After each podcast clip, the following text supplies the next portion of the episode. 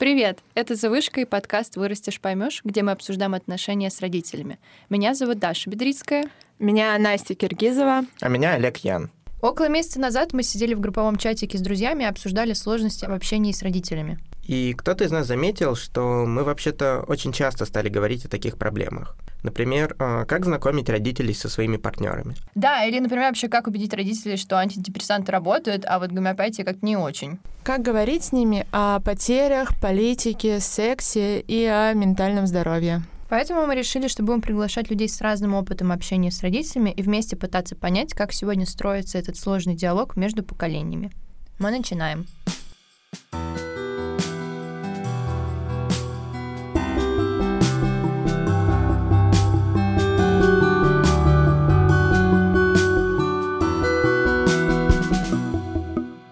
Сегодня мы обсуждаем конфликты с родителями, которые возникли из-за романтических отношений. Насколько я знаю, очень многие ссорятся с родителями, когда знакомят их с девушками или парнями. Я, например, очень всегда этого боялась, и поэтому никогда не знакомила своих парней с мамой и с папой. А почему? Короче, у меня мама очень э, хейтила папу постоянно, когда я была маленькой, и постоянно мне жаловалась на него. И я думала, что она думает, что все мужики козлы, и из-за этого она,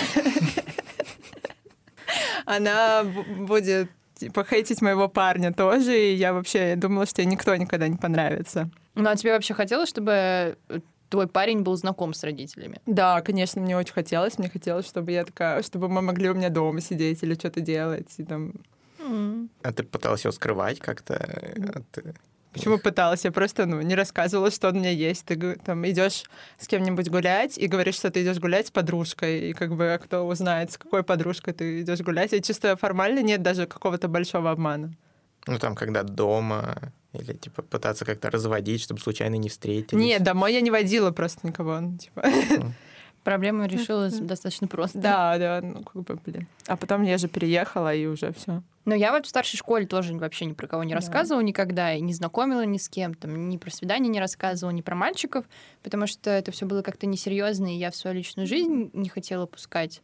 А уже в университете мне стало важным, чтобы партнер был частью моей семьи, поэтому я, конечно же, знакомила, и слава богу, у меня все было в порядке, все друг с другом дружили и хорошо относились друг к другу, и все было в порядке. Ну, это такая довольно идеальная история у тебя, на самом деле, Даша. И, конечно, хочется, чтобы вот так вот, без конфликтов твоих партнеров понимали и была здоровая коммуникация, но далеко не у всех так происходит. И сегодня мы поговорим с героями, у которых на почве их отношений с партнерами возникли довольно серьезные конфликты. Например, у нашей героини тоже случился конфликт из-за отношений с партнером, при этом она с довольно раннего возраста была открыта по поводу своих отношений и обсуждала их с мамой без каких-то проблем. Привет, Ань. Привет. Спасибо, что пришла и решила поделиться своей историей. И, насколько я знаю, первые отношения у тебя начались в 11 лет. И расскажи, пожалуйста, как вы познакомились с партнером, сколько лет ему было и какие у вас вообще отношения были? Ну да, действительно, я довольно рано начала интересоваться отношениями. Э, в целом меня мальчики, да и девочки тоже, а, начали интересовать лет, наверное, с восьми. В одиннадцать появились первые отношения с моим одноклассником. Мы ездили в летний лагерь, и там начали встречаться. Встречались мы где-то, наверное, месяцев девять, после чего расстались, и он не смог пережить разрыв и перешел в другую школу. Боже. Да. Драма. А как твои родители вообще реагировали на ваши отношения? А, мама очень умилялась, ей казалось, что это мило, что это что-то такое детское, что мы просто болтаем по телефону очень долго и ходим за ручки. А, несмотря на то, что она знала, что там мы целуемся по-взрослому, ей все равно это казалось чем-то милым, трогательным и скорее забавным, чем чем-то серьезным. А, с 11 до 14 у меня mm-hmm. еще сменялись партнеры, мама mm-hmm. со всеми практически была знакома, там отношения длились от месяца, наверное, до полугода. Ей всегда это казалось милым забавным. А, в 14 лет у меня случилась первая любовь, прям такая большая, трагичная, и Соответственно, с этим же партнером у меня был первый секс. Мне было 14 лет, это было абсолютно осознанное такое взвешенное решение, я очень долго к этому шла. И мама об этом не знала. Я прекрасно понимала, что знать ей вот этого не стоит. Пусть она живет в своем розовом мире, где у меня какие-то детские взаимоотношения с мальчиками. И она узнала о том, что мы э, переспали спустя полтора года, когда она подслушала мой разговор с подругой. Мы сидели на даче в комнате, обсуждали секс. Она на два года старше меня, более же более опытная. Мы делились какими-то впечатлениями, я жаловалась на то, что вот э, сейчас у меня отношений нет, а секса хочется. А, дверь была приоткрыта в другую комнату, и когда мы закончили разговаривать, мы где-то, наверное, час общались. Я выхожу и вижу, что на стуле прямо около двери сидит мама, и на ее лице написано, что она сидит там очень давно. И что она слышала абсолютно все. Вот. Дэм. Офигеть. И что дальше было? А, подруга моя ушла, но она тоже выходила вместе со мной, увидела, просто я в глазах ее прочитала, вот держись, она ушла. А мама не разговаривала со мной несколько часов, в принципе. Она не отвечала на мои вопросы, она явно переваривала услышанную информацию. И этим же днем, в этот же день мы уезжали с дачи в Москву. А, ехать где-то часа четыре, наверное. По пути, уже ближе к Москве, она задала мне вопрос, что ты серия «Ань, как так получилось?» когда ты успела вырасти, и я вообще тебя такого не ожидала. Это было сказано достаточно спокойно, и я думала, что, ну, окей, она переварила, с этим смирилась, и все нормально. А, мы с ней поговорили, обсудили, что вот, действительно, там любовь была. А, важная ремарка, а, вот секс случился в 14, и спустя буквально там несколько месяцев мы расстались. И, соответственно, мама сложила 2 плюс 2, и когда мы доехали до дома, она начала мне говорить, что вот, ты же понимаешь, что ему от тебя нужен был только секс, что ты проститутка, что ты шлюха, что вот он тебя, он, значит, вы переспали, он тебя бросил, как ты вообще могла, да ты мне не дочь.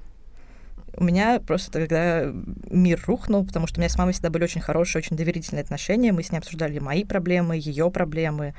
Там, разве что секс действительно не обсуждали, ну, по крайней мере, наш, не ее, не мой, какой-то абстрактный. Она меня никогда не била. Тоже очень важная ремарка. Вообще никогда на меня в семье никто не поднимал руку. У нас это вот не принято, абсолютно считается полным неадекватом. И тогда она впервые меня ударила, она дала мне пощечину. Когда она мне сказала, что я шлюха, я ей сказала, ну, как-то возразила ей, сказала, что ничего такого в этом нет, это нормально, плюс там мы предохранялись, и вообще все в порядке. Она влепила мне такую хорошую пощечину, а я влепила ей пощечину в ответ. О. Что вот мама в детстве меня научила давать людям сдачи. Она мне всегда говорила, что это очень важно. И не было никакой ремарки, что маме давать сдачи нельзя. Как бы ну, соответственно, меня никто никогда не бил, поэтому в моей картине мира это логично. Меня ударили, мне нужно ударить в ответ. Я ударила в ответ. Она схватила меня за волосы, в общем, я схватила за волосы ее. Где-то, наверное, полчаса мы с ней так боролись, э, дрались, пихались, толкались. Потом у каждой из нас остались какие-то синяки. В какой-то момент она просто сказала, что она больше не хочет со мной разговаривать, ушла на кухню, хлопнула дверь, сидела там вот, пока, по крайней мере, я не легла спать. Несколько дней она со мной опять потом не разговаривала вообще. И каждый раз, когда я к ней хоть с чем-то обращалась, она очень сухо мне отвечала, а потом снова начинала поднимать на меня руку, начинала давать мне пощечины.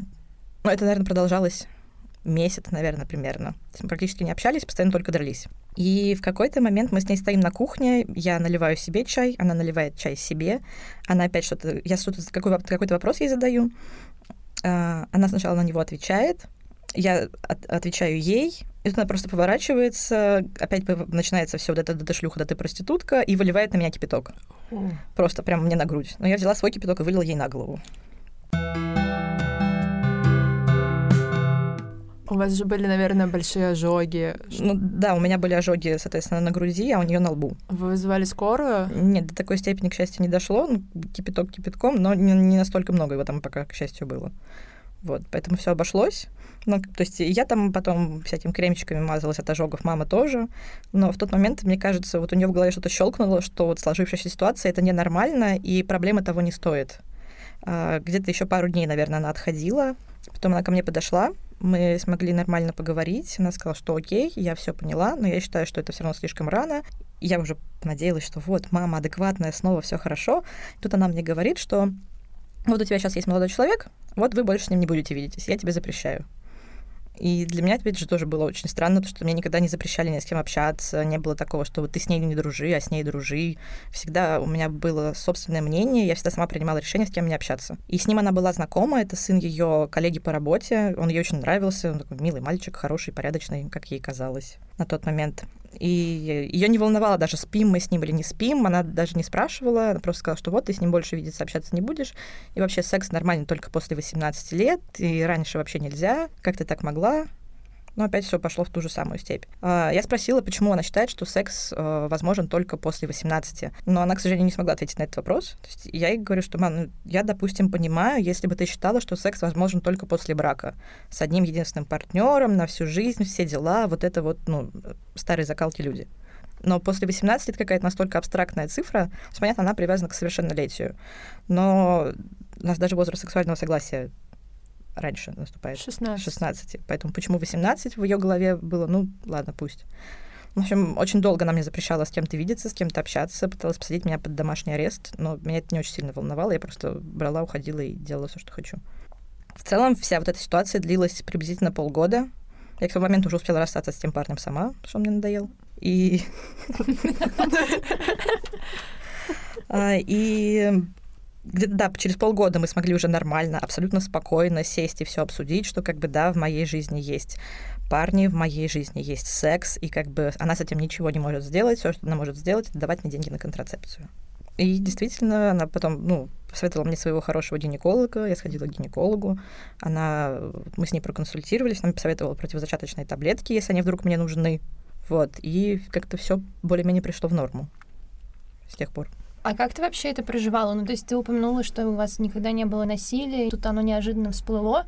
Как вообще тобой это все воспринималось? Ну, для меня это был откровенно очень большой шок, потому что мама для меня всегда была таким вот хрестоматийным защитником, а, человеком, который тебя всегда любит, всегда поддержит, что бы с тобой ни случилось и какую бы дичь ты ни творил. А здесь этот человек э, поднимает на себя руку. Наверное, если бы это случилось раньше, для меня это была бы какая-то прям такая сильная травма, и там я перестала бы чувствовать себя дома в безопасности. Но я на тот момент была уже достаточно взрослым и сформировавшимся человеком, Поэтому я понимала, отдавала в том, что маме просто очень больно, и она не знает, как это выразить. И поэтому я на нее не злилась. Я просто я понимала, что ей нужно время, и но пока это время не наступит, мне придется давать ей отпор, потому что иначе непонятно, во что это может вылиться, вся ее боль. А, насколько я помню, даже советовала ей обратиться к психологу, предлагала, что давай мы с тобой вместе сходим к психологу, но мама до сих пор плохо относится к психологам, несмотря на то, что я психфак закончила. Она считает, что это абсолютно бесполезные люди, все проблемы надуманные, и вот это все просто у вас в голове, но на самом деле вы совсем можете справиться, нужно взять себя в руки я предлагала ей, говорила, мам, тогда хорошо, тогда возьми себя в руки, как бы, ну вот это же твоя позиция, ты просто берешь себя в руки, все становится хорошо. Она говорила, что ты серии ты ничего не понимаешь, и уходила. Ну, диалога просто не получалось в принципе. Я до нее донести свою позицию не могла, потому что она просто на тот момент не была готова ее услышать. То есть, э, что бы я ни спросила, на неважно, нужно ли купить что-то в магазине, сначала всегда это колючий взгляд, а потом только вот это вот молока купи. А у меня такой вопрос возник. А ты говорила, что ты была достаточно открыта с, в отношениях с матерью и всем с ней делилась. Поменялось ли что-то после этой ситуации? Стала ли ты рассказывать меньше? Да, стала. Я стала... Рас... Какой-то был период, когда я вообще больше ничего не рассказывала, потому что я не знала, как она к этому отнесется. Там неважно, это отношения с э, партнерами, неважно, отношения с друзьями. То есть я в целом все абсолютно проблемы свои держала в себе. И в какой-то момент это привело к очень тяжелой затяжной депрессии, и здесь тоже интересный момент, когда я сказала маме, что мама очень плохо. Я спала с ножом, у меня была паранойя, у меня была мания преследования, там было очень плохо все. И когда я маме пыталась эту мысль донести, я услышала ту же самую фразу, что нужно просто взять себя в руки, хватит придуриваться, страдать фигней. И вот если вот эту фразу я маме просить до сих пор не готова, то то ее поведение, когда она меня била и поливала кипятком, я ей простила вообще без проблем. А что... ты с ножом спала из-за того, что на тебя мама нападала? Нет, я с ножом спала, потому что у меня были какие-то постоянно страхи, что кто-то стоит в дверях и на меня смотрит. У меня просто дома скрипит пол. И когда кто-то очень долго стоит и переминается на ногу, там стоит такой характерный звук. И это вот как раз было спустя, наверное, ну, месяцев пять, когда вот мы с мамой весь этот конфликт переживали, в процессе все это еще находилось, и у меня как раз тогда началась депрессия вот с манией преследования, с паранойей. То есть к маме это в целом не имело отношения. А, маму я не боялась, но у меня начались какие-то посторонние другие страхи, и я очень некомфортно чувствовала себя дома. Одна особенно. А ты думаешь, это из-за ситуации с мамой началось или это из-за чего-то другого? А, я думаю, что это началось из-за того, что у меня появились конфликты в школе, потому что я стала вести себя достаточно высокомерно, как я сейчас прекрасно понимаю. Но тогда я считала, что я просто умная, а все одноклассники тупые пропало любое безопасное пространство, то есть в школе я чувствую себя небезопасно, мне там не с кем общаться, я чувствую себя там некомфортно. Дома у меня мама, которая в любой момент может просто по щелчку пальцев начать вести себя неадекватно. У меня началась как раз вот эта постоянная мании преследования, постоянные страхи, фобии, депрессии, паранойи и вот это вот все. Просто там одно наложилось на другое. А как ты вышла из этого состояния? А эти воспоминания я просто, я их вытеснила. То есть я помню сам вот э, этот период, но как он закончился, я не помню вообще. У меня есть несколько очень ярких кадров из этого периода, вот прям зрительно я их помню. Но как и когда это закончилось, я не помню абсолютно. А дальше следующие партнеры как? А, потом у меня был довольно длительный перерыв в отношениях, в принципе, потому что как-то так складывалось, на самом деле, это был уже какой 10-11 класс, там у меня никого не было. А, мне нравились мальчики, нравились девочки, но мама тогда еще об этом не знала. Я, я решила, что ей нужно, пода... нужно как бы не надо так сразу на нее вываливать все. И со следующим уже партнером она тоже довольно быстро познакомилась. Вообще так всегда складывалось, что у меня начались отношения, где-то недели через две, через три мама с ними знакомилась, просто потому что где-то пересеклись или там еще как-то такого специального мероприятия, когда вот мы все пришли, сели, и там из серии вот мама это там мой парень, вот мой парень это моя мама. Такого, такое было только один раз. И она сказала, потом, когда мы с ним уходили, она меня подозвала, сказала, а не расставайся с ним, он мне не нравится. Ужас. Да. С тех пор, кстати, все хорошо. А, вот, ну, сейчас у меня есть отношения, и она абсолютно спокойно, они общаются даже друг с другом, как-то помимо меня, ну, так поверхностно, но общаются. И ну, просто действительно в какой-то момент мама, наверное, поняла, что я уже взрослый человек, и как бы, чтобы она мне там не говорила, не советовала, я все равно буду делать так, как я хочу потому что она, конечно, желает мне счастья, но она желает мне счастья со своей точки зрения, mm-hmm. а не с моей. А вы обсуждали вообще весь, весь этот конфликт, как-то разбирали? Она как-то объясняла, почему она себя так повела? Было? Я пыталась вывести ее на этот разговор уже спустя несколько лет э, с вопросами, мам, ты же понимаешь, что твоя реакция была неадекватной. Она сказала, что да, она это понимает, что бить меня не следовало, наказать меня как-то было нужно, потому что это все равно неправильно, аморально вообще, фу, спать с парнями в 14 лет, как так можно? Угу. А, и, и больше она, она с тех пор отказывается эту тему обсуждать, потому что не знаю, почему, она даже не объяснять, почему. Меня это раздражает, честно говоря, немного. Ну, а тебе бы хотелось э, выяснить, почему она себя так повела, или... Да, мне, скажу, даже выяснить, не то чтобы выяснить, то, что я сама понимаю, мне хотелось бы услышать от нее, что она понимает, почему она так себя вела. Угу. Потому что мне кажется, что она все равно не понимает. А было ли так, что у тебя дальше в твоих каких-то отношениях при выборе партнеров это все как-то отразилось и повлияло? Или это никак не повлияло, и ты как хотела себя вести, и каких партнеров хотела себе, таких выбирала? Интересно, об этом я никогда не задумывалась, честно говоря. Так, если чуть-чуть подумать, то скорее не повлияло. Потому что у нас в целом в семье отношения такие, что э, я чуточку выше и главнее, чем мама. Uh-huh. То есть у нас взаимоотношения м, построены на том, что как минимум мы считаем, что мы друг другу равны, но периодически даже мама дергивает меня фразами «Аня, это я твоя мама, не наоборот» потому что я где-то там принимаю решения, я веду себя там где-то чуть взрослее, чем она, mm-hmm. поэтому в целом ее мировосприятие на моих отношениях дальнейших не отразилось, к счастью. А ты сказала, что тебе нравились девушки. Ты с мамой это не обсуждала в итоге вообще, или вы обсуждали? Потом? Обсуждали. Сейчас как раз у меня есть девушка. О. Вот. И они общаются нормально. Но мама вот мне кажется, сейчас я примерно в той же ситуации, в которой я была лет в 11 и так далее, потому что она считает, что это все детское, я наиграюсь, и все пройдет. А вот. А расскажи, как ты знакомила ее с девушкой, как у тебя был какой-то камин-аут? Камин-аута особого не помню. Это не первые мои отношения с девушкой, но это первая девушка, с которой моя мама познакомилась. У нас отношения развивались довольно постепенно, и они познакомились случайно, когда я лежала в больнице. Мама приехала ко мне вечером, и она должна была уйти в 10, а моя девушка должна была приехать ко мне в 10.30, чтобы они как бы не пересеклись. Mm-hmm. Но мама чуть задержалась, моя девушка приехала чуть раньше, и как бы они столкнулись, познакомились. А, когда меня уже выписали из больницы, мама спросила, что правильно ли она понимает, что это не просто моя подружка, а у нас что-то большее. Я сказала, что да. Вот. Э, она сказала, что как бы бред какой-то, хватит страдать фигней, найди себе мужика, выходи замуж, рожай детей, сиди дома, не работай. А, но потом нормально, моя девушка стала приходить ко мне домой, пока я лежала на больничном. Они стали нормально общаться, ну, поверхностно. А с тех пор прошел уже год, и мама очень хорошо к ней относится. Моя девушка ей очень нравится. А, но она ей нравится, но мама все равно не готова принять тот факт, что это что-то серьезное, а не просто так поиграться. Mm. Как вот, вот те самые отношения в 11-12 лет. Что-то миленькое и забавненькое, ну пусть развлекается. А тебя это обижает или ты спокойно к этому относишься?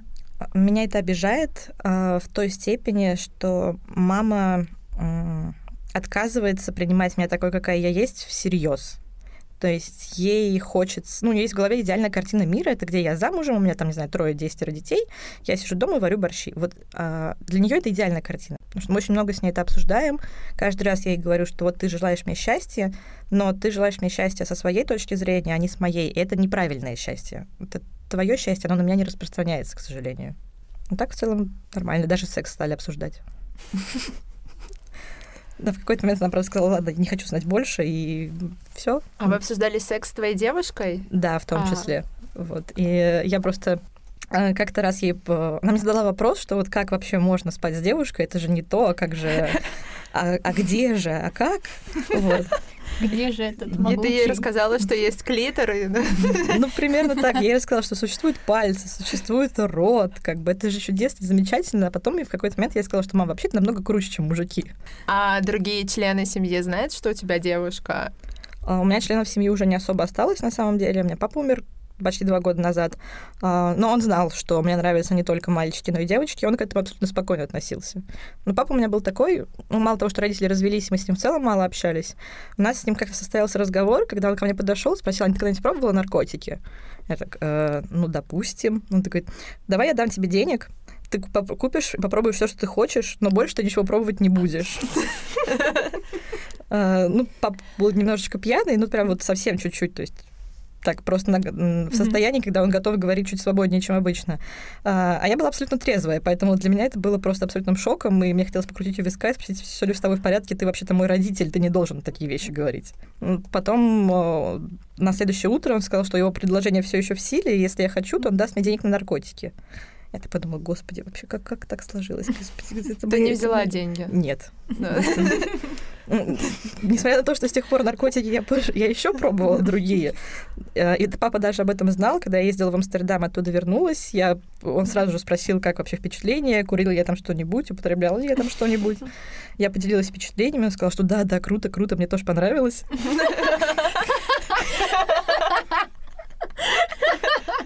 В общем, я думаю, понятно, почему мои, мои родители развелись, они просто как бы очень разные. Да. Совсем. Понятно. А вот э, с тем парнем, с которым я первый раз переспала, э, и когда мы расстались, э, я очень сильно напилась, очень сильно. Вот, я никогда так сильно не напивалась. Я практически в бессознательном состоянии сидела на какой-то остановке, со мной сидела моя сестра, она позвонила моим родителям, чтобы они меня забрали, я была на другом конце Москвы. Меня за мной приехала мама, я села на переднее сиденье и просто в каком-то таком полуотрубе слушала ее нотации, опять же, что вот, как так можно, мало ли там что, вот как ты вообще могла так напиться? Я думала, ты не пьешь, ну, крайней мере, не до такой степени. А она сказала, что вот сейчас заедем за отцом, и он тебе, значит, втык даст. Мы заехали за отцом, он сел в машину, спросил, что случилось, и сказал, что меня мальчик бросил. Примерно таким голосом. Он посмотрел на меня, как на умалишенную, спросил, и что это все? Ты поэтому так напилась? Он говорит, тебе полегчало? Ну, полегчало. Говорит, ну и все, проспись, завтра будет хорошо. Папе за это прям вот огромное спасибо. Мама, правда, его вообще не поддержала. Она, она, она рассчитывала, что сейчас, значит, мне прям нотацию прочитает, что так делать нельзя, что вообще алкоголь это фу, и все в этом духе. Но папа оказался, у него оказалось другое мнение на этот счет. Потому что как бы если мне помогло, то как бы, без проблем. Он даже сказал маме, типа, налей ей водички побольше, пусть поставь рядом с кроватью, пусть пьет ночью. А когда ты у вас был конфликт с кипятком, папа тогда еще жил с вами? Нет, Нет уже? он с нами уже не жил, но а, он узнал об этом уже спустя какое-то время. Мама ему рассказала тоже в надежде, что он сейчас вот примет ее сторону, да. А, но он сказал, что она ведет себя неадекватно. Конечно, как бы да, секс в таком раннем возрасте это плохо, и вообще не стоило бы мне так делать. Но опять же, он спросил, как бы, вы предохранялись? Я сказала, да. Он сказал, ну и все. Для него конфликт был исчерпан. Главное, что я никого не принесла вот в 14 лет домой со словами, как бы, вот, это ваш внук-родитель. Потому что это, конечно, было бы очень плохо, и папа бы вряд ли оценил. Мам, мама так вообще с ума сошла, наверное.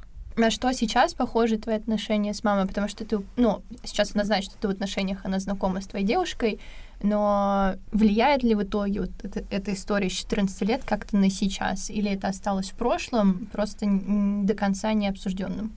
Это осталось в прошлом, и оно до конца не обсуждено до сих пор, что меня расстраивает.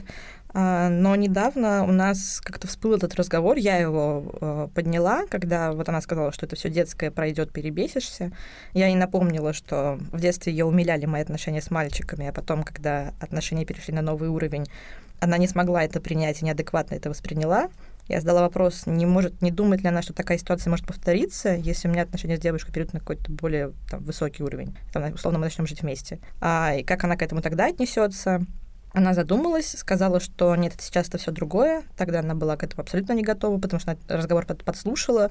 Она не знала, что у меня в целом есть какая-то половая жизнь. А сейчас она плюс-минус понимает, что происходит в моей жизни, что мы много чем делимся. И она считает, что она к этому спокойнее отнесется.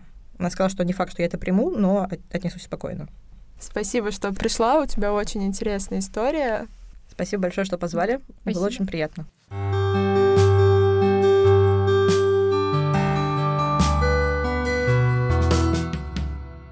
История Ани — это на самом деле такой хороший пример а, построения личных границ и, скажем так, продолжения отношений вопреки мнению родителей.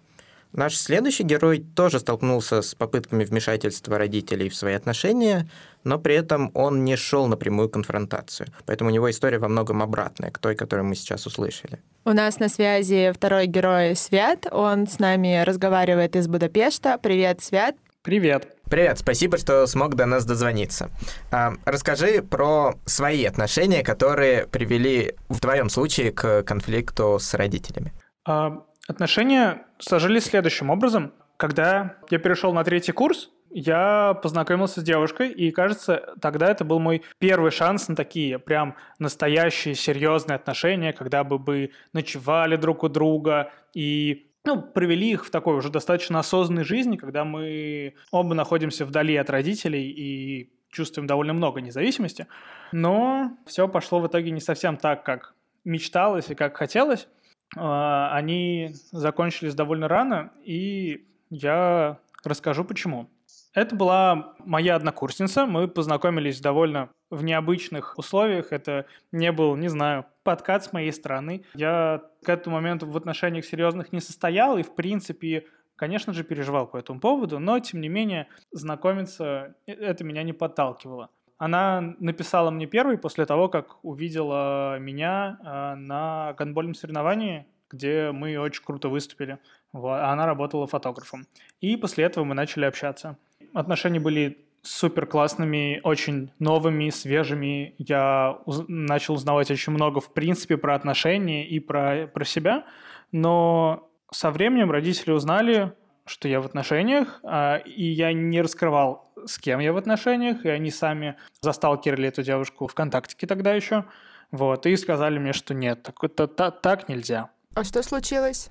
Ну, э, мне как-то позвонила мама и сказала, типа, что ты творишь? Пора включать голову, выключать член и, типа, делать дела. Типа, ты ее видел, она же вся черная, вот. Э, зачем тебе это нужно? И вроде бы информации здесь какой-то такой конкретной мало, типа, где аргументы, come on. Но тогда ее, этой информации, этого посыла оказалось достаточно, чтобы я в достаточной степени запаниковал и ощутил некоторый стимул, не знаю, закончить отношения и выйти из этого, не знаю, состояния неравновесия. То есть их смутила ее национальность? А, я думаю, что это здесь два основных фактора. Первый это то, что кажется серьезные отношения, это повод того, что я, старший сын, отдалюсь от семьи и перестану делать то, что они хотят, чтобы я делал. То есть э, какая-то потеря влияния. А с другой стороны, да, я уверен, что национальность сыграла роль, э, потому что девочка была из, э, из Казани, вот, и она была наполовину татарка, но, тем не менее, выглядела как татарка, и их это очень сильно смутило. При этом я знал о некотором таком отношении своих родителей, что, типа, когда будешь выбирать, смотри, чтобы глаза были светлые, и знай, что на нее будут похожи твои дети, и я хочу, типа, там, русоволосых, светлоглазых внуков, а это, типа, наша порода, не знаю, что-то такое. А ты пытался с ней спорить, или что ты думал на этот счет? Ну, это не какой-то, типа, один эпизод. Я бы сказал, что это элемент воспитания, э, некого, типа, различия на наших и не наших. И поскольку это был некоторый элемент воспитания, то, конечно же, я ему не перечил и там в семилетнем возрасте и дальше э, отчасти скептически к этому относился, в том числе потому, что, не знаю, в старших классах мне уже достаточно сильно нрав... Э, начал нравиться хип-хоп, я очень много танцевал, я слушал музыки, я понимал, что, типа, что, как, есть же отличные люди, совершенно, э, которые выглядят совершенно не так, как мы, но, видимо, какой-то страх не оправдать надежд или так серьезно ослушаться, он был совершенно неанализируем логически, но, тем не менее, как-то повлиял на то, как я стал вести себя дальше. А ты вот э, рассказывал, что мама позвонила, э, призвала тебя думать головой, и ты в итоге расстался с девушкой. Как это все происходило? Обсуждал ли ты с девушкой разговор с мамой? Как ты с ней расстался? Да, обсуждал, но скорее это было в одностороннем порядке, что я просто один, э, однажды вечером к ней приехал и все ей рассказал основной мотивацией в моих словах было то, что я знаю, как это бывает, когда э, приводят партнера в семью, и семья его не воспринимает, и что это ужасно, и это очень много конфликтов, и это очень много боли и переживаний, и что я очень боюсь такой судьбы для кого-то, и очень боюсь такой судьбы для нее, и не хочу такой участи. Поэтому, прости, мы не можем быть вместе. А она как отреагировала? Она очень расстроилась. Э, я думаю, что для нее это было чем-то новым, таким реальным, потому что думаю, что в школьные годы, пока она училась в Татарстане, такого никто к ней не проявлял, а здесь она приехала в Москву, и представитель семьи, которая живет в Москве очень-очень давно, делает вот такое проявление расизма. А ты в старшем возрасте не пытался вот это вот такой расизм обсуждать снова уже с новых позиций, с более а, осознанных? Наверное, нет. Я воспринимал его как, ну, отчасти не всерьез, а отчасти как такую консервированную угрозу, которая где-то есть, которую, наверное, стоит держать в голове, но не стоит что-то серьезное с ней делать.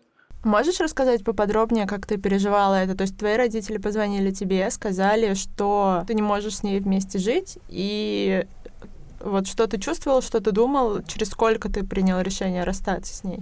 Я думаю, что от разговора до расставания прошло не больше недели вряд ли я смогу восстановить всю цепочку событий и переживаний прям по дням, но мне тогда казалось это очень, очень несправедливым. Возможно, в такой конфигурации все уже звучало как э, я иду невольно что-то делаю, повинуюсь воле, вот, и таким образом тоже становлюсь жертвой, и как будто бы я эту роль довольно быстро принял и смирился.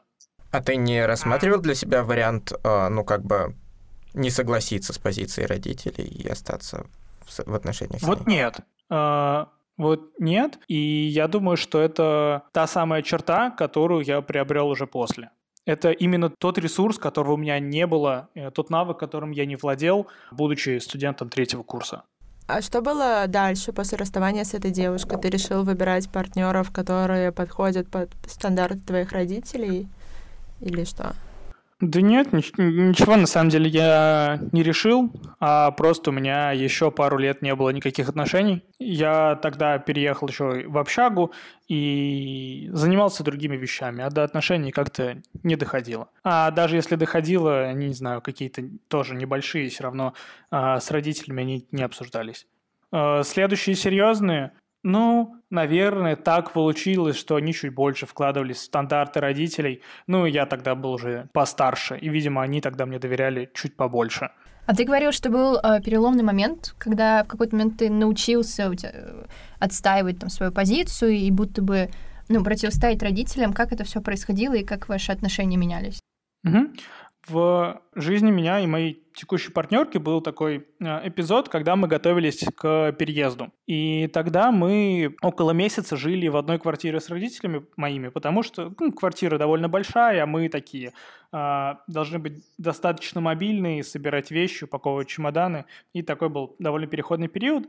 И воспользовавшись тем, что мы живем не, особо далеко и как-то отношения более-менее просматриваются, э, моя мама решила пообсуждать со мной что она беспокоится, что я очень много денег трачу на свою текущую партнерку. На что я ей возразил, что это не ее дело, и что ей надо перестать в голове сливать э, бюджеты свои и наши, и что вся финансовая система, которую мы сейчас э, в текущих отношениях построили, она была построена нами осознанно, это большой труд, я не дам его разрушить, я не дам в него вмешаться.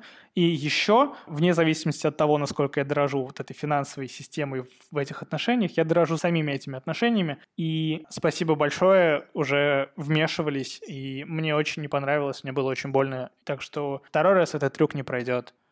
А ты как-то упоминал, что эта история вот с девушкой на третьем курсе, с которой ты встречалась, она срезонировала с чем-то в настоящем. Как это было и с чем именно? Да, когда как раз относительно недавно обсуждали, была попытка мамина обсудить со мной э, финансы в моих текущих отношениях, на что я сказал, что я не дам вмешаться, и сделал параллель с тем болезненным опытом, вот, дав понять, что, кажется, он был травматичный. Ну, вроде на этом разошлись. А потом я от своего младшего брата узнал, что они с мамой обсуждали отношения в целом и разговаривали, потому что брат подрос, и у него стали появляться свои отношения. И он расспрашивал про разные, расспрашивал про вот ту мою ситуацию. И тогда с его слов мама ему сказала, что э, мама тогда просто очень боялась, что я рано женюсь, рано уйду из семьи, и ей нужно было меня оставить и она считает этот поступок правильным, вот, и, грубо говоря, сегодня сделала бы то же самое, если бы нужно было. Я был просто в бешенстве, когда узнал про такой ответ, потому что мне кажется это очень бесчеловечным, и мне, я ощутил себя очень некомфортно, что последние несколько месяцев я живу в семье, в которой как-то оправдывается причинение таких серьезных переживаний, оправдывается своими собственными страхами, и мне кажется, что это очень неправильно, я чувствую очень много несогласия. А ты после того, как узнал от брата про их позицию, ты не пробовал с ними снова обсуждать э, ту историю? Mm, нет, нет, я, я решил не возвращаться. А обсуждаешь ли ты текущие отношения свои э, с родителями, или ты выстроил границу и не пускаешь их туда? Нет, совсем никак не, не обсуждаю, и до этого тоже не обсуждал все конфликты, вопросы, планы, мечты, которые существуют в моих отношениях, они остаются в моих отношениях. Например, я даже не обсуждал с родителями, что мы уже, не знаю, год думаем о том, чтобы завести собаку, потому что родители не поймут. Ну, на самом деле их можно в этом плане понять, потому что сейчас у родителей живет кот, который остался у меня от предыдущих отношений, хотя до отношений он был не мой. При разрыве предыдущих отношений от, от девушки ко мне отошел кот, которого мы не могли никуда взять, потому что и тем более у моей текущей партнерки аллергия. Поэтому этот кот от предыдущих отношений прижился и живет у родителей. Поэтому мысль о новом животном в новых отношениях, я уверен, повергнет их в ужас. А как у них удавалось сохранять такое сильное первое время влияние на тебя, а, когда ты уже физически от них сепарировался? И финансово тоже, как я понимаю. Э, ну, финансово не совсем, потому что я, будучи в универе, практически не работал. Я не очень много и тратил, с другой стороны, но какая-то помощь от них нужна была. И я довольно регулярно и приезжал, и как-то, не знаю, взаимодействовал, помогал с чем-то, что им, безусловно, нравилось, и, кажется, безусловно, было им нужно, и что они боялись потерять. Да, но как происходило влияние на то, какие решения ты принимаешь дистанционно? Типа, то есть ты просто чувствовал себя обязанным с ними какие-то вещи согласовывать или как? Честно говоря, каких-то таких моментов согласования я не помню. В том числе, даже говоря о тех самых отношениях, э, там с моей стороны запроса на согласование тоже не было. Решение было спущено сверху само. И я помню, что относительно недавно меня начали очень сильно раздражать э, сообщения от мамы типа условно «Привет, ты где?» или еще что-нибудь, типа «Где ты, чем занимаешься?» Потому что мной не ощущались как запрос на контроль того, где я нахожусь. А они только недавно появились или они были постоянно и недавно начали тебя раздражать? Хм, это хороший вопрос, потому что мне кажется, что, ну вот, прям раздражать-раздражать они начали меня действительно там, типа, последние пару лет, это недавно. А до этого общение происходило немножко по-другому, ну, потому что, не знаю, мы не сидели в мессенджере, у нас не было, не знаю, общего чата, и, в принципе, как-то взаим... Э, общение было дозировано. Это сейчас довольно просто им взять телефон и написать мне сообщение, которое меня выбесит. Более четко, более явно э, стал выстраивать границы такие относительно недавно. Ну и стимул к этому был, э, что нарушение этих границ, э, оно явно мешает развитию моих отношений текущих. А как оно мешало? Ну, хотя бы банально, что оно отвлекает и забирает мое внимание от, не знаю, других вещей, которыми я мог заниматься. То есть, типа, извини, поставь, пожалуйста, фильм на паузу, мама звонит. В той ситуации, которая на третьем курсе произошла, сейчас бы ты изменил что-то во взаимодействии с родителями или оставил все точно таким же? Нет, нет, конечно бы изменил. Сейчас я чувствую гораздо больше ответственности за то, что я делаю перед партнеркой и перед собой, потому что, не знаю, строя отношения, я как будто, не знаю, несу в руках что-то ценное. Я понимаю, зачем я это делаю, и что мне от этих отношений нужно, и почему мне в этих отношениях хорошо, и что произойдет, если я их вдруг потеряю. Это, грубо говоря, как будто бы ситуация, когда я действительно несу что-то в руках, что мне вроде бы нравится, родители подскакивают такие из угла и говорят «брось это», вот. И в той ситуации было страшно, и не хотелось думать, и было очень не по себе. И хотелось из этой ситуации побыстрее выйти, и поэтому за, э, не знаю, за десятые доли секунды было решение принято, что, кажется, надо бросать. Сейчас, кажется, во мне гораздо больше рассудительности, я способен к гораздо более глубокому анализу, чтобы не делать глупости просто так. Вот вспоминая, опять же, ту гипотетическую ситуацию, которая могла бы произойти сейчас, когда родители бы снова попытались бы вмешаться, и ты в этот раз отстоял бы свою точку зрения, усложнились бы отношения у тебя с родителями, и переживал ли бы ты из-за этого, или тебе было бы нормально? Немного сложновато смоделировать, как бы повели себя родители, и какой был бы у них повод вмешаться. И я думаю, что все очень сильно зависит от, от повода, насколько он не укладывается в их систему мира. Но я думаю, что если бы они испортились, то, во-первых, что ты мне сделаешь, я в другом городе. А во-вторых, это было бы ну, какое-то взвешенное решение у меня в голове. И, конечно же, это компромисс, потому что на ровном месте, не знаю, расстраивать родителей тоже, конечно же, не хочется. Но если уж так произошло, значит, насколько я доверяю сегодняшнему себе, то я бы принял такое стечение обстоятельств, как, ну, видимо, единственно возможное, и согласился с этим. Ты жалеешь, что бросил ее?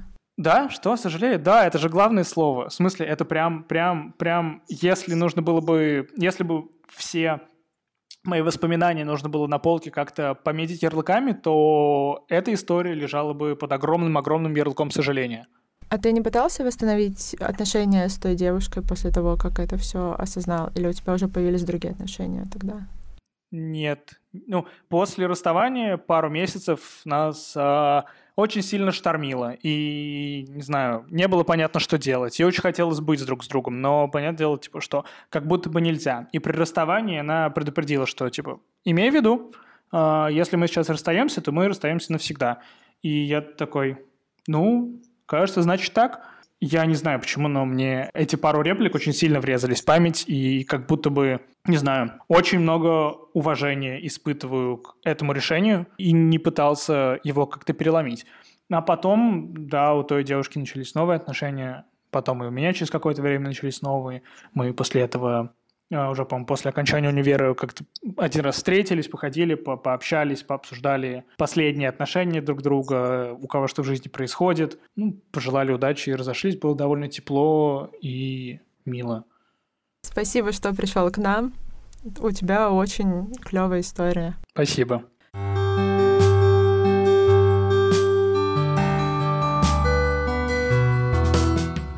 Спасибо, что послушали наш подкаст. Будем рады вашим рекомендациям. Если у вас есть истории, которыми вы хотели бы поделиться, напишите нам. Ссылка будет в описании. Ставьте нам оценки в приложениях, в которых выходит наш подкаст. Подписывайтесь на всех платформах. Этот выпуск нам помогли записать Настя Новик, Полина Жукова и Ирина Чувашова. Это был подкаст «Вырастешь, поймешь». До встречи в следующем выпуске. Пока. И тут грустная музыка. Пам-пам-пам, пам-пам-пам.